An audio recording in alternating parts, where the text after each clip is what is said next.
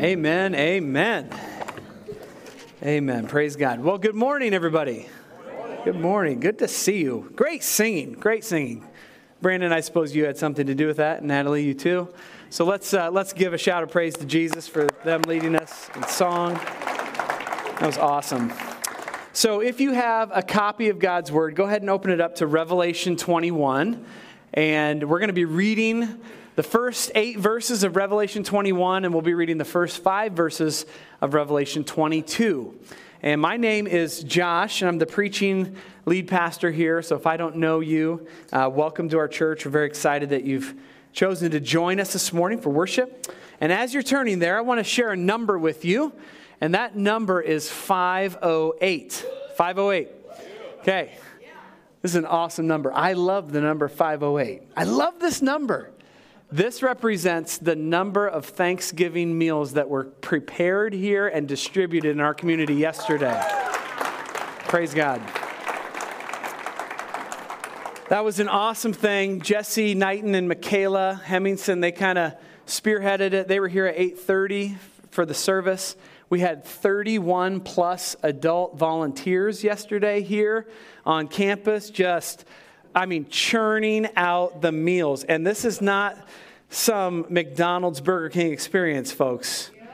I mean, we gave out smoked turkey, the kind of turkey that is so good, you, you feel the smoke in your mouth as you eat it. It is so good. Jesse is so gifted in this area of food prep. And by God's grace, we were also able to send out delivery teams all over the South Side eh, within our church and then within the community and I don't know about you, but there's just something about that kind of joy, that kind of connection with people in real time that just is after the heart of Jesus, you know? And so, one of our core values at church is that our lives and our possessions are forgiving. Okay, that's a core value of our church. Our lives are forgiving, our, our possessions are forgiving. So, just the generosity of harvest offering weekends is amazing to me. It's incredible what God's doing here. It's incredible to watch this renovation thing happen and everything that God is doing. Yesterday was a, a portion of that 508. And we did 224 last year. So you think about that. Yeah, think about that. That's a praise to Jesus, right? Yeah. So I told Jesse, no pressure, but we got to double again next year. Amen. So we'll see what God does next year. Uh, it was pretty amazing. We were here. Jesse texted me at 6 a.m. I'm like, too early, bro, too early. But we opened up the doors at 7. I think we ended up leaving here about 3.30 in the afternoon. And what a cool thing to be spent for Jesus in that kind of way. It's just incredible. So God is good. The scriptures are also good. Better than the 508 is the Revelation 2.1. Amen? All right. So we're going to read the scripture starting in verse 1 and then we'll skip over to verse uh, chapter 22 verses 1 through 5 revelation 21 1 then i saw a new heaven and a new earth. For the first heaven and the first earth had passed away and the sea was no more. And i saw the holy city new jerusalem coming down out of heaven from god prepared as a bride adorned for her husband and I heard a loud voice from the throne saying, Behold, the dwelling place of God is with man. And he will dwell with them, and they will be his people. And God himself will be with them as their God. And then he will wipe away every tear from their eyes. And death will be no more. Neither shall there be mourning, nor crying, nor pain anymore, for the former things have passed away. And then he was seated on the throne said, Behold, I am making all things new. Also, he said, Write this down, for these words are trustworthy and true. And he said to me, It is done. I am the Alpha and the Omega, the beginning and the end. To the thirsty, I will give from the spring of the water of life without payment. The one who conquers will have this heritage, and I will be his God, and he will be my son. But as for the cowardly, the faithless, the detestable, the murderers, the sexually immoral, the sorcerers, the idolaters, and all liars, their portion will be in the lake of fire that burns with sulfur, which is the second death. Let's skip down to verse 22, chapter 22, verse 1. Then the angel showed me the river of the water of life, bright as crystal, flowing from the throne of God and the Lamb. Through the middle of the street of the city, on either side of the river, the tree of life with its 12 kinds of fruit, yielding its fruit each month. The leaves of the tree were for the healing of the nations. No longer will there be anything accursed, but the throne of God and of the Lamb will be in it, and his servants will worship him. And they will see his face. His name will also be on their foreheads. And night will be no more, and they will have no need of night, light or lamp or sun, for the Lord God will be their light. And they will reign forever and ever. Praise God for the reading and hearing of His word. Amen. All right, let's pray. Father, thank you for the privilege and the honor of gathering as a church family. We do this not wanting to waste a moment of this time. This is a divine gift from you. You have kept our hearts beating, you have sustained us this week. You have lifted us up. You have brought us here. And this is the gift of God to worship you in the scriptures with your people. So, God, help us not to spin off into wasting this hour, but oh God, may this be a redemptive time where we are built up with the hope of heaven. Lord, we're carrying heavy burdens, we're, we're hurting. So many people just need grace this morning. They need love. They need the forgiveness of Jesus Christ. They need encouragement for their soul. And Lord, there's nothing like heaven to bring us up out of maybe where we're struggling. So, God, would you please help us catch a vision of you that is as big as you are? And, oh God, may you bless every person here. Bless the believer, encourage them, and Lord, minister to the person who does not yet know you. And God will give you all the glory in Jesus' name. Amen. So, we're continuing our sermon series, The Return of Christ and the Life to Come. Only two weeks left, this week and next week. And then we're on to Christmas things, all right? On to Christmas carols. And in fact, we might slip in some Christmas music next Sunday. Amen. Because it's only after Thanksgiving that you should do such things. Amen and amen. The pastor has spoken. Not that his opinion means much, honestly. Uh, so, by way of reminder, all right, we are tackling this, this end of book, end of Revelation. And the title of this, this morning's sermon is The New Heaven and the New Earth. Very unoriginal title, right? It's very, very right with what Scripture says. And remember, the Apostle John has been landing two words into our brains as we go through Revelation, and those two words are Jesus wins. Okay, Jesus always wins. You want to be on the winning side? Yes, everybody here wants to be on the winning team, the winning squad. Just get close to Jesus and watch him work, okay? That's what you need to do. Yesterday, Jesse and I were finishing up this event, 500 plus people fed. It was amazing. And we just sat there at the end in the parking lot, giving each other hugs and saying, uh, all we did was literally serve Jesus, and he did his thing, and we tried to get out of the way, right? We just tried to get out of the way, let Jesus do his thing. And so God is really good, and I think that's the summary of Revelation is Jesus wins. And this morning, John is going to tell us about Jesus, and Jesus, as he brings the new heaven and the new earth in, it is the displayed reality of his victory. The new heaven and the new earth is Jesus displaying his victory that he indeed does win. Heaven. It feels good to say the word, doesn't it? Heaven. Heaven is the best thought of every Christian. You want to know the best thoughts you've ever had? They've been about heaven. And, and, and no doubt, right, many Christians over the years have said heaven is like going home, you know? If you talk to older believers who've been around for a while, they'll say something like this to you I'm just ready to go home. Praise God. I've been in some hospital rooms where believers have been like, Pastor, I'm ready to go. I'm ready to go home. Home. Heaven is home for the Christian. We are but pilgrims on this earth. Can I get a witness? This home, this home, this earth is not our home. We're passing through. Our home is in heaven. It's a lot like Thanksgiving for many of you this Thursday, right? For many of you, you get to go home.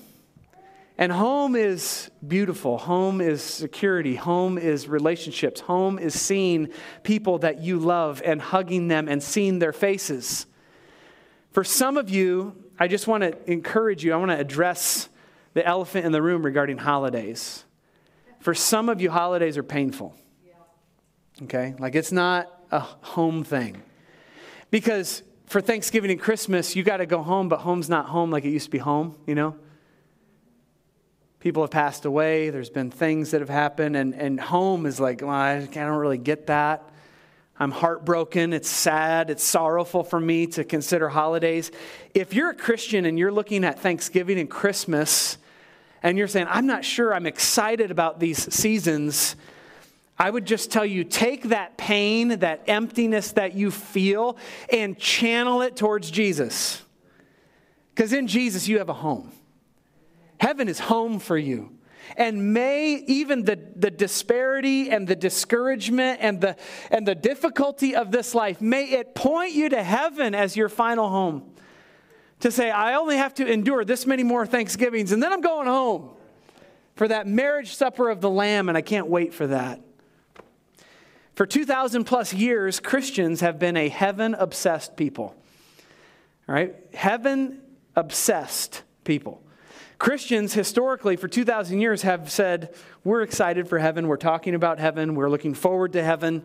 And we have written songs about it for 2,000 years, and some hymns that have been written about heaven are some that you'll, you'll know, right? So we're going to do a little hymn sing here. When we all get to heaven, what a day of rejoicing that will be, you know? When we all see Jesus, we'll sing and shout the victory. I mean, come on, that's a great hymn. I think one of the problems with our current Christian culture is that we don't know all these hymns, right? And we need to grab an old hymn book and just start singing them through. And if you don't know how to sing, if you don't know how to read the music, you got YouTube, y'all. Amen? We got YouTube. Let's just pull that up. That'll teach you how to sing. But what about we're marching to Zion? Beautiful, beautiful Zion. We're marching to Zion, the beautiful city of God. Right? I grew up Baptist. I grew up singing these things every week. What about what about I'll fly away, oh glory? I'll fly away. When I die, hallelujah. By and by, I'll fly away. Dude, you see the we just love singing about heaven. Heaven is one of the greatest thoughts we can think about. It's one of the greatest time spenders we can do as, as believers is to think about heaven. It's so good. Heaven is so good, we can't fully understand it. We will be going through Revelation 21 and 22, and you'll be like, man, that's awesome. I don't know that I fully comprehend that. I've been a Christian and a pastor. I don't fully understand it either. It's going to be so glorious, it's going to blow our minds. So here's some things that heaven does for us. As we get into this passage, heaven does some things for us. Here's what heaven does heaven keeps us encouraged in our discouragement. Amen? Heaven keeps us encouraged.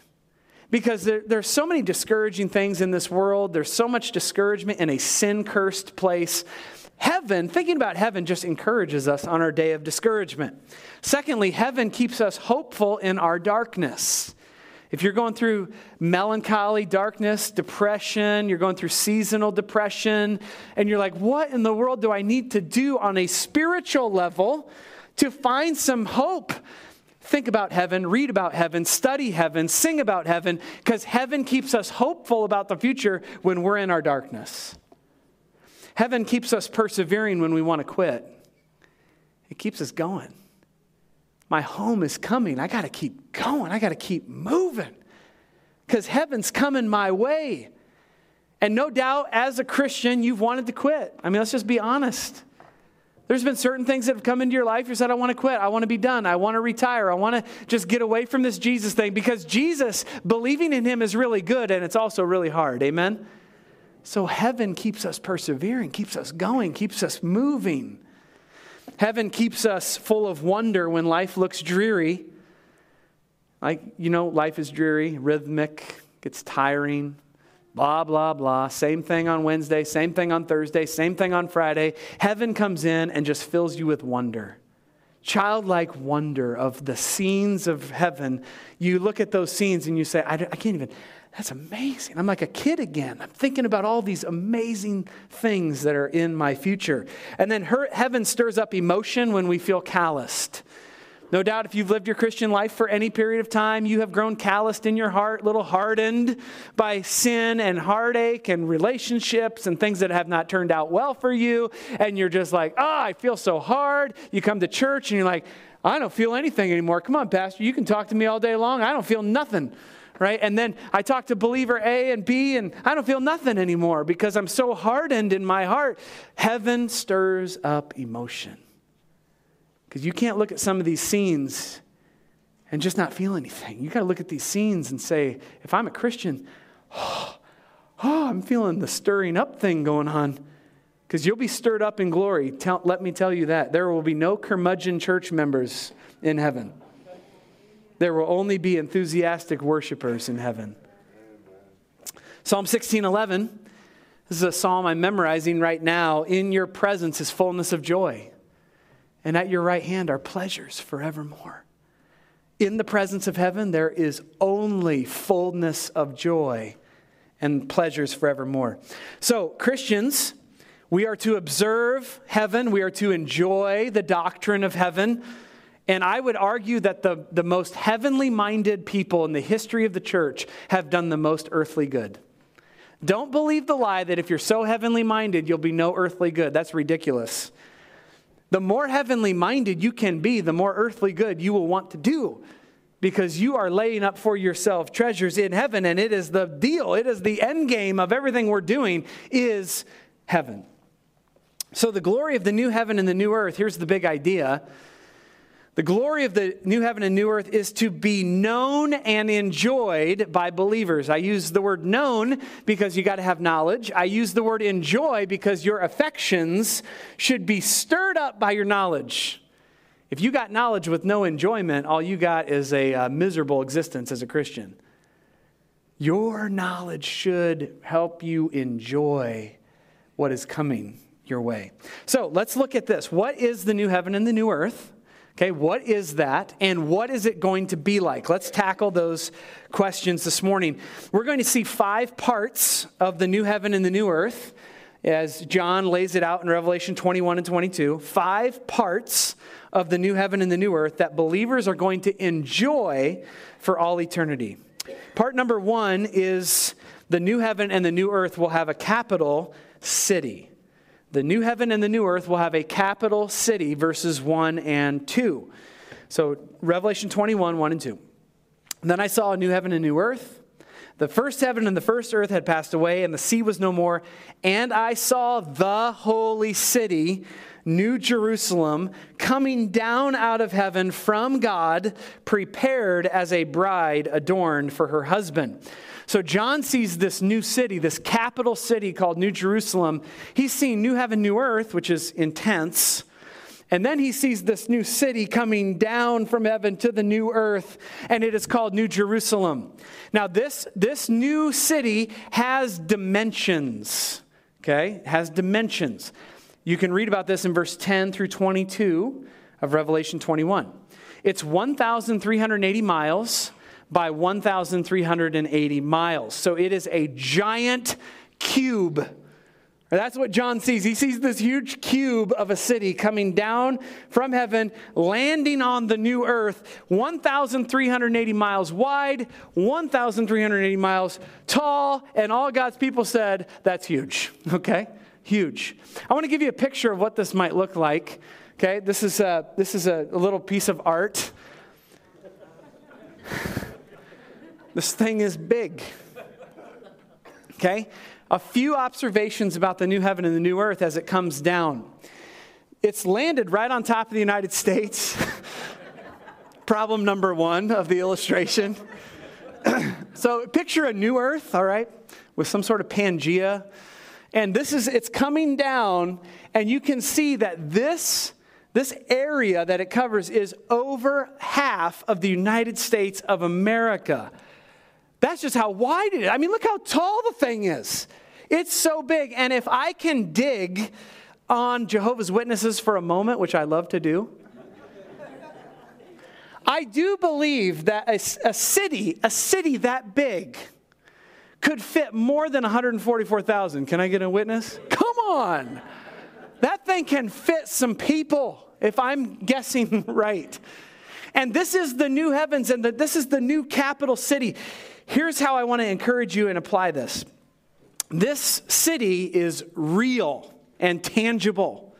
This is a good thing. This is not ethereal. This is tangible. Our God is a God of construction. Can I get a witness in this church? Come on, all you construction guys. We've got so many construction guys in this church. God is a builder and a very good one at that. And he will build this city, not on rock and roll. But this place is going to be real. And here's what I want to make the point this is not some ethereal heaven. This is not some I'm floating on some cloud, doody doo, playing my harp, doody doo right? This is real. You will be in a tangible, real new earth in a real city with dimensions and walls and amazing architecture. And that is a real encouragement to those of you who have thought, I'm not real inspired by the clouds and the heart idea. We are going to experience what we're experiencing now, except in fullness and an incredible upgrade. So, this city is real. It'll be majestic. You will love this city because we love cities already. We love the hustle and bustle of cities. We love the arts development in cities. We love all the options in cities. This will be the greatest city you've ever been in. And you should look forward to this as a Christian. Part number two is the new heaven and the new earth will unify God and man. The new heaven and the new earth will unify God and man. Verse 3 I heard a loud voice and the throne, saying, Behold, the dwelling place of God is with man, and he will dwell with them, and they will be his people, and God himself will be with them as their God. The glory of the new heaven and the new earth is that God is going to dwell fully with man. This should blow your minds. God is fully in Trinitarian glory, Father, Son, Holy Spirit. He is going to be dwelling not over man, He's going to be dwelling with man. Side by side with you and me, if we are Christians, this is amazing because believers who know Jesus will be in this new heaven and new earth, existing in the middle of the power and the love and the glory of God. This is a big deal because all we've ever known as sinners is a picture of God from the outside looking in. Does that make sense?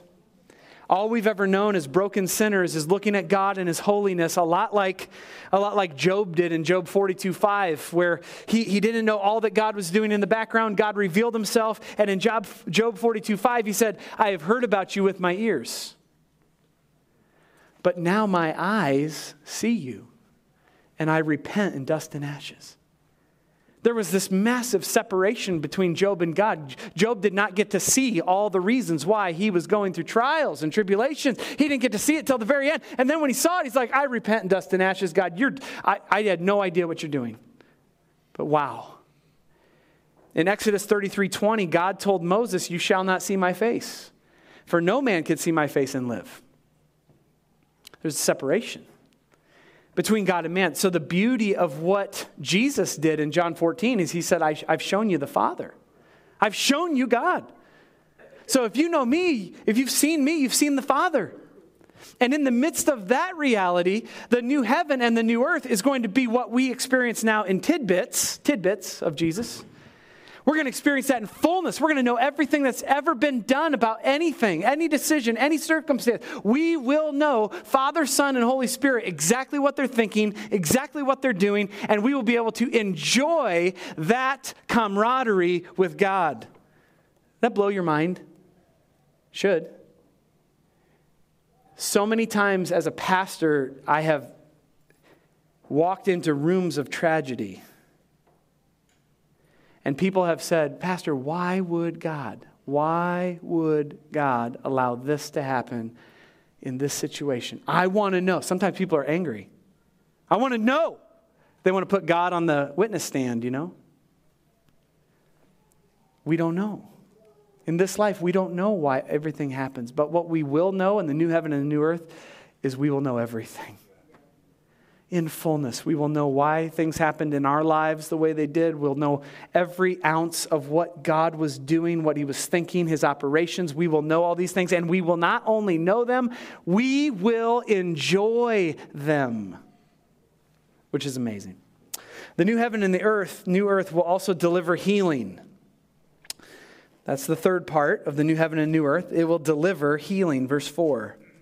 He will wipe away every tear from their eyes, and death shall be no more. Neither shall there be mourning, crying, or pain anymore, for the former things have passed away. Jesus is going to wipe away every tear from their eyes. This is a healing action by Jesus. And this is needed. This is really good, especially considering all the eyes of every Christian have seen the great white throne judgment and have had indelible images in their brains, no doubt, sorrowful over what they just saw about the judgment of God and hellfire and the lake of fire. And Jesus will come and he'll wipe away all the tears. That's cool. We'll get to that more later. Death shall be no more, in verse 4. Death will be abolished in the new heavens and the earth, new earth. There will be no more death. Can I get a witness? And amen? I mean, this is our greatest enemy, right? Death is our greatest enemy. This is the River Jordan that we all have to cross at some point. Every single one of us will cross that River Jordan at the end of our lives into eternity. It's the hardest reality of life right now. And in the new heaven and the new earth, there will be no more death. Just imagine a world where there is no death. Imagine a world where there is no separation, no sting of losing someone close. Imagine that. Here's just a reality, and we'll beeline it to Jesus. Thursday, Andy and I had the privilege of sitting with a man that we love. He comes to our church. He's riddled with cancer, riddled. He's got tumors all over his body, right up in his liver. It's not good. Some doctors have said you got a matter of days. Some doctors have said you, you might have a matter of weeks. We sat with him on Thursday and we just shared Jesus with him, right? We just we just talked about, hey, this is this the window is closing. Believe in Jesus. And we walked through this, this gospel conversation and we prayed together. It's beautiful. It's amazing, right? But we don't know how long he has. It's not long. One hour later, one hour later, I'm at Planet Fitness and on the television on NBC, right, it said, here's the headline These are the superfoods you need to eat in order to live longer. And you can imagine how appalled I was, or just perspective, I guess, that I had in that moment. I was just like, superfoods? Was just talking to a guy who he could eat superfoods all day long. He's going to die. And yet there's this hunger and thirst in our culture to live longer, live longer, be healthy, do all this stuff. Here's the reality of Jesus. We're all going to die. Amen? We're all going to die. I don't care how many superfoods you eat. I don't care how much you work out. I don't care what you do to try to lengthen your life out. We're all going to the grave. It's our enemy. It's our enemy. Aging stinks. Can I get an amen? Stinks. That's right. But here's the thing about Jesus death is abolished in the new heavens and new earth. In that, Jesus will look at us and say, Guys, don't worry about it. I defeated death in the grave. I went through death on the cross in order to defeat it once and for all. The final enemy, which is death, is a defeated enemy thanks to Jesus Christ. And the glory of the new heaven and the new earth is Jesus displaying his victory over death. And we will be like, Amen. He's defeated it not for just a few years, he's defeated it forever. So, your superfood that you need this morning is Jesus Christ. Neither will there be any mourning or crying or pain anymore. Mourning, crying, pain. These are guaranteed experiences in our world, right? Mourning is the weight that we feel when we lose someone or when we're going through something hard. We mourn over the loss of something or someone. Crying is, my goodness, we cry a lot now, right? We cry tears in this life. And you, we have a lot of people crying in our church. Every day, every week, there's people crying in our church. Crying over what? Crying over lots of stuff cancer, miscarriage, addiction that you can't shake, pride, sin, divorce, broken families. I mean, you pick your category. Someone's crying. Someone's in pain. Can you imagine a world where pain doesn't exist? My goodness. So much pain so much cancer, so much health problems, so many visits to the hospital, so many visits to the clinics, so many visits to health specialists. We have pain all the time. So it's hard for us to imagine a world where there's no sin, no drama, no prayer request list of this, that's this mile of along for health issues. Like mourning, crying, and pain. Jesus again is going to declare his victory over these things to say, I mourned in the Garden of Gethsemane, I mourned. I bled out of my sweat pores because I was mourning over the weight of sin. I cried. No doubt he cried in Gethsemane and to the cross, and he had pain. No one can match Jesus' pain physically. Not one person can. And in the midst of that, Jesus says, This is the beauty of the new heaven and the new earth I'm bringing. I am going to bring a full and final healing to the souls of men and women. Church, it's coming. Your healing is coming. We can't guarantee it in this life, but we can, we can guarantee it in the life to come. Part number four of the new heavens and new earth is that it brings satisfaction. Not only does it bring healing, but it brings satisfaction, verses 5 and 6. Behold, I am making all things new. And he said, Write these things down. These things are trustworthy and true. It is done. I'm the Alpha and the Omega, the beginning and the end. To the thirsty, I will give from the spring of the water of life without payment. Jesus says some really cool things here. He says, number one, I'm making all things new, which means he's rewriting the universe as we know it. He's rewriting the galaxies. He's rewriting creation. He's going to make a new heaven and a new earth. That when we get there as Christians, we will look around at it, and this life for us will be a faint memory or a shadow. It's going to be similar. We're going to be like, man, I've seen this before, deja vu. Feel this. I, this, this earth seems familiar to me, but I can't quite put a finger on it because it's, it's new. It's brand new. It's so different. And yet you'll remember this life as, a, as like a shadow. There was, there was a me before, but all I know is Jesus has made all of it new. And then he says, It's done. I'm the Alpha and the Omega. So he, he says it is done, which, re, which reminds us of the it is finished cry on the cross. Right? It is done. It's over. I'm the Alpha and the Omega. I have authority to make all of it new. It's awesome. But then he guarantees satisfaction for the thirsty Christian. He says, To the thirsty, I'll give the spring of the water of life without payment. Jesus guarantees that the souls of believers in the new heaven and the new earth will be fully satisfied. Fully satisfied in every way, intellectually, emotionally, and spiritually, fully satisfied. Which reminds us of his Sermon on the Mount Blessed are those who hunger and thirst for righteousness, for they will be what? Satisfied. There it is. Believers in Jesus, we are thirsty for Jesus, right? Thirsty for justice, thirsty for righteousness. And the promise of heaven is Isaiah 55 1.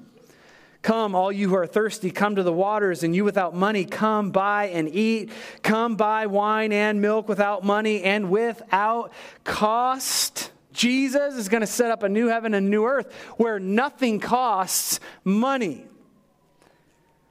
Many politicians are trying to implement what Jesus is going to bring. Amen? Only Jesus can make it free and mean it. Here's the reality when you get to heaven, your soul is going to be fully satisfied. Can you imagine a world where you're like that? Because many of us are, right? We're living out that song. I can't get no, bum, bum, bum, no, no, no. You know what I'm saying?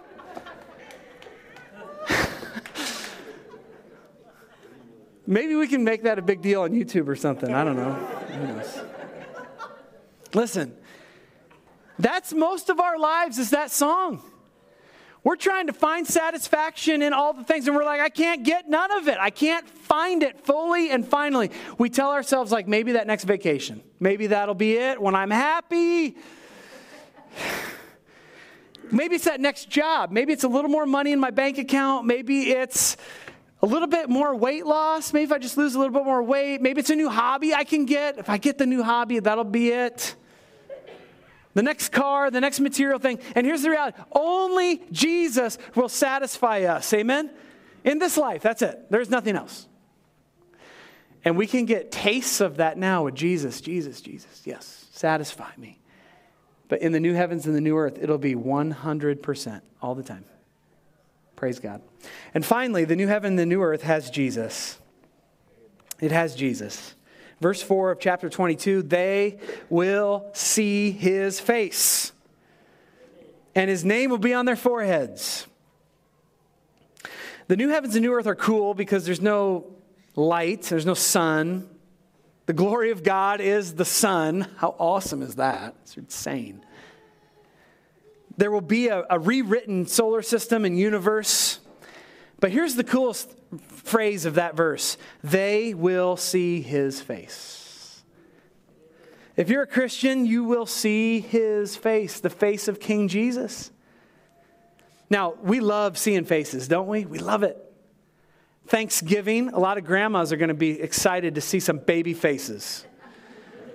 Y'all are ready. All you grandmas in here are like, I'm ready to attack the next cheek that I see because I can't get enough of those cheeks. Give me that face, right? I mean, that is like grandma, that's your job. That's job number one. And the kid's just like, make it stop, Dad, make it stop. I can't, I can't. Her powers are too strong.